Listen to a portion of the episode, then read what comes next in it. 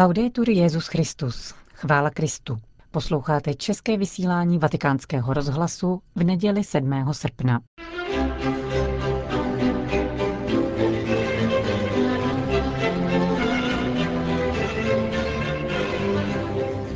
Milí posluchači, v našem nedělním pořadu vám přinášíme předmluvu papeže Františka ke sbírce dosud nevydaných textů blahoslavené matky Terezy z Kalkaty a promluvu před modlitbou Anděl Páně. Od mikrofonu přeje příjemný poslech Johana Bronková.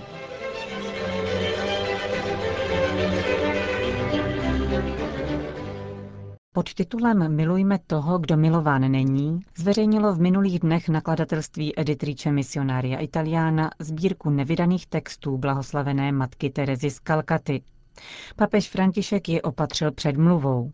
Podle své oblíbené metody vytyčuje pět hlavních témat, pět slov, nad nimiž rozvíjí své úvahy nad dílem zakladatelky misionáře Klásky, kterou 4. září započte mezi světce Všeobecné církve.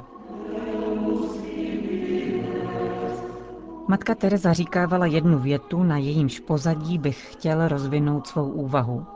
My nejsme nevládní organizace. Nevládní organizace pracují pro určitý projekt, my pracujeme pro někoho. Také já proto často opakuji, že církev není nevládní organizace, protože pracuje pro Krista a pro chudé, v nichž žije Kristus, vztahuje ruku, prosí o pomoc, žádá o náš milosedný pohled a naši něhu. Při četbě těchto textů jsem se rozhodl rozvinout několik úvah schrnutých do pětice slov. První slovo je modlitba. Matka Teresa nás neúnavně vybízí čerpat z pramene lásky, z Ježíše ukřižovaného a z mrtvých vstalého, přítomného ve svátosti Eucharistie, abychom pak měli sílu pomáhat mu v nejubožejších z ubohých se srdcem plným radosti. Matka Teresa zahajovala svůj den účastí na mši svaté a uzavírala ho adorací svátostného Ježíše, nekonečné lásky. To ji umožňovalo proměňovat práci v modlitbu. Nezapomínejme nikdy nosit v kapse malé evangelium, přečíst si z něj vždy stránku a pronikat do vyprávění, které čteme. Snažme se proniknout do Ježíšových myšlenek, do jeho cítění, rozmlouvejme s ním, prosme o milost jeho ducha. Takto se budeme stávat muži a ženami, kteří v sobě nesou chuť života a budeme schopni novým způsobem pohlížet na ty, s nimiž se setkáváme. Druhé slovo je caritas, milosrdná láska. Ta znamená přibližovat se periferiím mužů a žen, které každý den potkáváme. Zakoušet soucit s nejposlednějšími na těle i na duchu. A zakoušet soucit je možné jedině tehdy, pokud přijímám potřeby a rány druhého do svého srdce. Stávat se svědky božího pohlazení pro každou ránu lidstva. To všechno je možné, pokud každý z nás stojí na straně Pána Ježíše, rozmlouvá s ním, dovoluje, aby v něm přebýval jeho duch. Takto budeme schopni nabídnout to, po čem lidé touží. Přítomnost a blízkost milosrdného Boha. Třetí je činné milosrdenství. Mohli bychom mluvit také o skutcích tělesného a duchovního milosrdenství, to znamená pečovat o celého člověka a o každého člověka. V bule Misericordie Vultus, kterou jsem vyhlásil mimořádný svatý rok milosedenství, jsem napsal. Vroucně si přeji, aby křesťanský lid během jubilea přemýšlel o skutcích tělesného a duchovního milosedenství. To bude způsob, jak probouzet naše svědomí, často ukolébané pohledem na dramata chudoby a jak hlouběji pronikat k jádru Evangelia, ve kterém jsou chudí božským milosedenstvím upřednostňováni. Ježíšovo kázání nám tyto skutky milosedenství prezentuje, abychom mohli chápat, zda žijeme jako jeho učedníci či nikoli. Objevme znovu skutky tělesného milosedenství. Dávat najíst tomu, kdo má hlad, a napít žíznivým. Odívat toho, kdo nemá co na sebe. Přijímat cizince.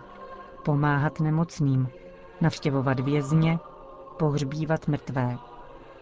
A nezapomínejme na skutky duchovního milosedenství.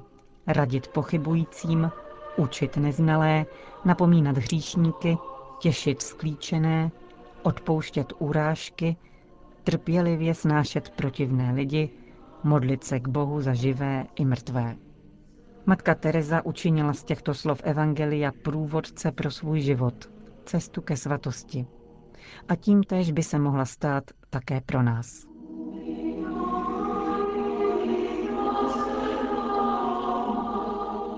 Čtvrté slovo je rodina. V rodině vyniká postava a přítomnost maminky, jak o tom mluví na stránkách této knihy matka Teresa. Maminky jsou srdcem domu, oni jsou těmi, kdo vytvářejí rodinu svým přijetím, láskou a lásky plnou péčí o své děti. Mnoho utrpení mladých lidí je způsobeno rodinným životem. Právě matka vytváří z domu hnízdo lásky. Být matkou může být někdy v skutku náročné, může to být kříž. Avšak je s námi Panna Maria, která nás stále učí citlivosti k našim dětem. V rodině se od svých maminek a tatínků učíme úsměvu, vzájemnému odpuštění, přijetí a obětavosti jedni pro druhé, dávání, aniž bychom očekávali cokoliv naspět. Učíme se modlit i trpět společně, radovat se a vzájemně si pomáhat. V žádné jiné životní situaci není možné prožívat to, co se prožívá v rodině. A matka Teresa v jedné ze svých odpovědí během jednoho setkání zachyceného v této knize nám říká Přinášejte do svých rodin modlitbu a stávejte se tak stále více boží radostí a útěchou. Rodina potřebuje lásku, společenství a usilovnou práci. A to bude největší dar, jaký budete moci nabídnout církvi. Pátým slovem jsou mladí. Obracím se obzvláště k vám, mladí lidé. Říká se, že Albánie je nejmladší evropskou zemí a já se obracím k vám. Vybízím vás, abyste svou existenci budovali na Ježíši Kristu, na Bohu. Kdo staví na Bohu, staví na skále, protože On je vždy věrný, i když my jsme nevěrní. Těmito slovy jsem se obracel na mladé lidi při modlitbě Anděl Páně v Tyraně 21. září 2014 při své návštěvě Albánie. Všechny mladé lidi nyní prosím, aby nestráceli naději, aby si nenechali ukrást budoucnost, jež je v jejich rukou. Zůstávejte v pánu a milujte se, jako vás miluje Bůh. Buďte staviteli mostů, které ruší logiku oddělování, odmítání a strachu jedněch z druhých. Dejte se do služby chudých. Postavte se čelem a s odvahou k životu, který je božím darem. Zaměřte vysoko, jako orel, který je symbolem země, z níž matka Teresa pochází. Chci vás povzbudit, abyste pamatovali na své vrstevníky, živili se vytrvale božím slovem a otevírali svá srdce Kristu, evangeliu, setkání s Bohem a dialogu mezi vámi, abyste nabízeli celému světu svědectví. S láskou vám žehnám. Přeji vám, aby tyto stránky prospívaly vašim srdcím tak jako mému a vyprošuji pokoj a milosedenství pro vaše domovy, vaše rodiny a váš život. Na přímluvu Matky Terezy vyprošujme u Boha pokoj a milosedenství pro celý svět.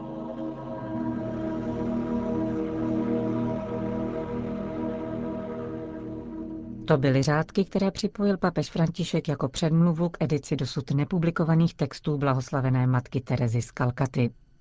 A nyní vám přinášíme dnešní promluvu svatého otce před modlitbou Anděl Páně.